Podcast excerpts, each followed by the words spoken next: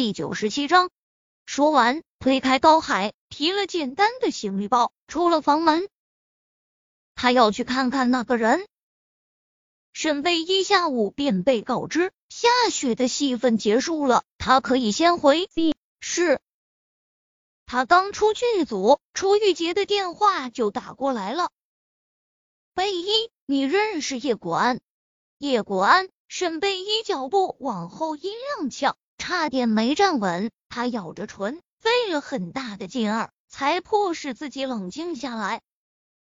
六年了，时间真是个可怕的东西。曾经刻骨铭心的字眼，居然也被淡化的，他都快把这三个字给忘了。贝一见他没反应，楚雨洁又叫了声：“你怎么知道他？”沈贝依的声音有些发颤。他说：“他是你父亲，可能是看了昨晚的视频，认出你了。刚刚有打电话给我，说想见见你。”楚雨洁说的很慢，似是怕他接受不了一般。沈贝依吸了吸鼻子，脑子里又闪现出母亲那落寞而空虚的眼神。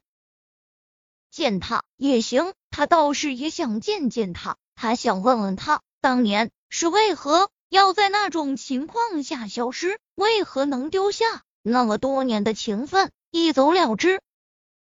贝依，你在剧组门口等我，我先去接你，见了面再说。说完，电话就被挂断。楚雨洁到那时，很远便看到沈贝依抱着双膝坐在路边的石头阶梯上，走近后便发现他表情呆滞，眼圈发红，看得出来。他哭了很久。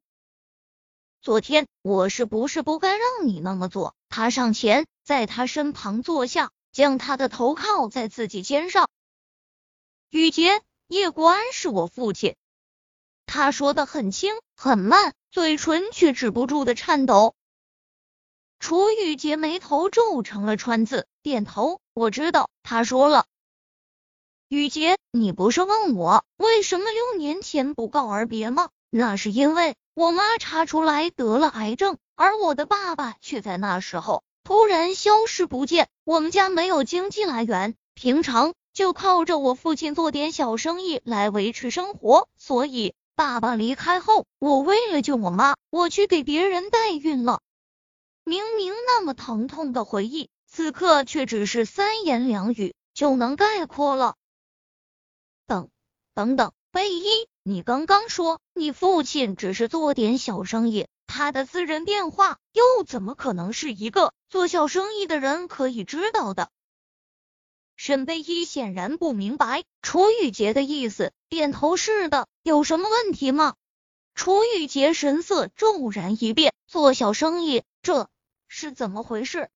他站起身，转身看着沈贝依，吸了吸气，先去车上吧，这里冷。说着，和沈贝一并排走向了停车处。车上的暖气让周身瞬间暖和了起来，可是心底的温度却依旧冰凉。贝依，你父亲做什么小生意的？你清楚吗？楚雨洁将自己的外套脱下，盖在沈贝依的膝盖上，佯装随意的询问着。他对着他感激的笑了笑，摇头。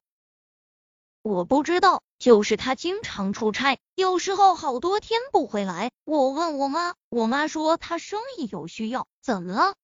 楚雨洁身子微微一怔，抿了抿嘴唇，眼神里明显闪过一抹疑惑。他拉起沈贝依的手，放在手心，表情凝重的看着他。贝依，他那样的男人，要不你就别找了吧，找到了也是给自己添堵。沈贝依没看到楚雨洁眼里的纠结，他摇头。从他消失的那刻起，我就不再当他是父亲了。我找他，只是想问问，当年丢我们母女到底是为何？